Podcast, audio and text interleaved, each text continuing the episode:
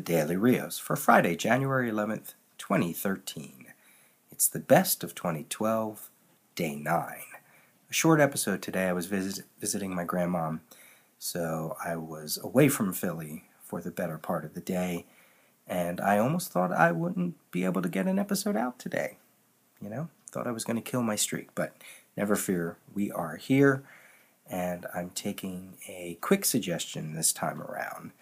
Uh, this one is a mix of two suggestions for best of, and I apologize if others have mentioned this topic, um, and I'm not giving you a mention because I'm doing this uh, without my list.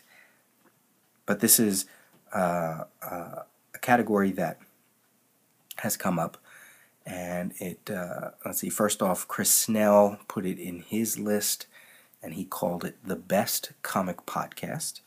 And then Matthew Graham on Twitter asked uh, what was the best new podcast of 2012, but uh, one that didn't have to be comics. Well, the majority of the podcasts I listen to, if not all of them, are comic related. And while there have been many new ones, um, I'm giving my nod to one that was more or less rebooted in 2012. Uh, there are many factors um, that go into sort of why I like certain podcasts uh, or why I keep coming back for more. Um, one of them, one of the factors is the host or the hosts. Um, if I find listening to them to be engaging, or I just I, maybe I know them personally, or there's just something about the way they talk about a certain subject that I really like. Certainly, content, yes, you know, content is very important as well. Um, how well they speak, uh, how well they get their point across, or maybe it's their knowledge on a topic, or it could be a quirk that they have, you know, and I and, or I get a real sense of um, potential for growth, for uh, who they are, or what they're trying to do, whatever. So, uh, you know, a lot of factors. Um, another factor is the topics they cover, uh, especially if I'm able to learn something new while they're talking about it. Because let's face it, and, and I'm talking about comics here, between news sites, press releases, looking at previews, it's rare that I overlook something completely or uh, you know, it's rare that I miss some new title or announcement. So if a podcast can get me to buy a comic, uh, that's a big plus. Or check out a creator.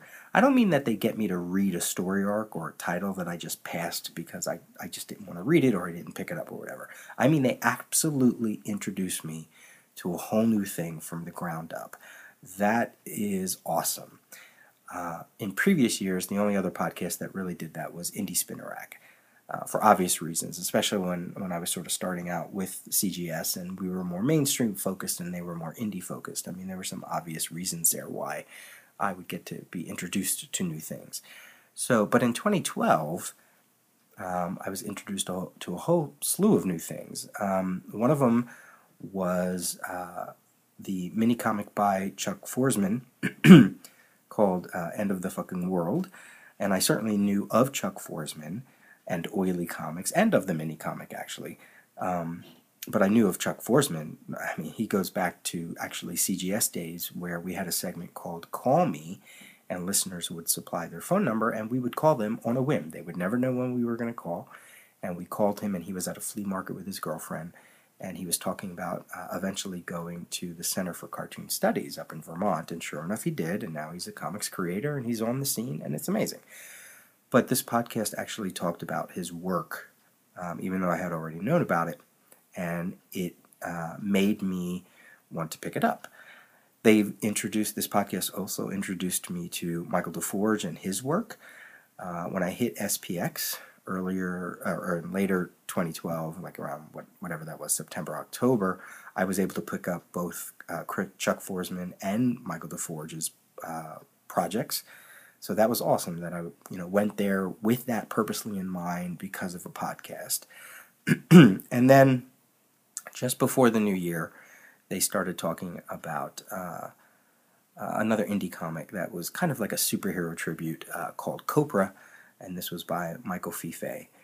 And again, this, I mean, that, and that one I had absolutely no idea about. And they got the way they talked about it, the way they discussed it, made me interested. I had to get it out. I had to, I had to get that book. I had to seek it out. Is what I meant to say. Um, there, if you if you can't tell, I'm trying to do this all in one take, so I don't edit anything. um, their cast is opinionated. It is well thought out. They go in depth in their conversations and analysis. They have fun doing it, which is a big, big, big uh, thing for me.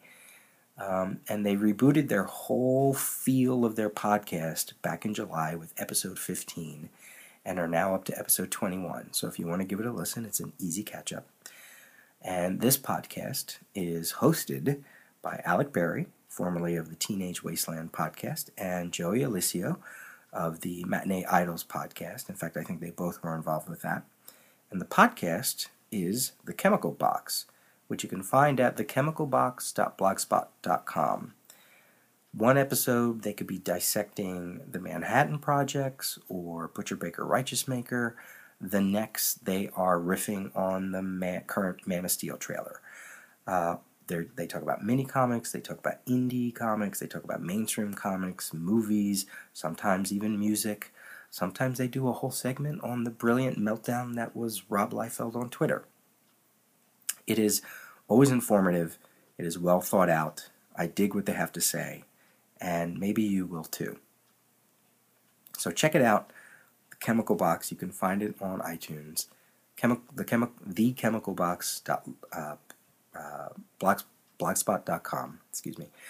Uh, I think you'll enjoy what you hear if you like content that is well researched or, or just well discussed and well analyzed without being hoity toity. You know, they're just two guys just talking about comics, and they have some really great things to say about.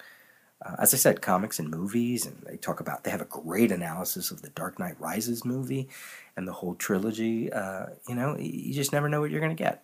So please check them out. I'll include links in the show notes. That is the Daily Rios for today. That is the Daily Rios for this weekend.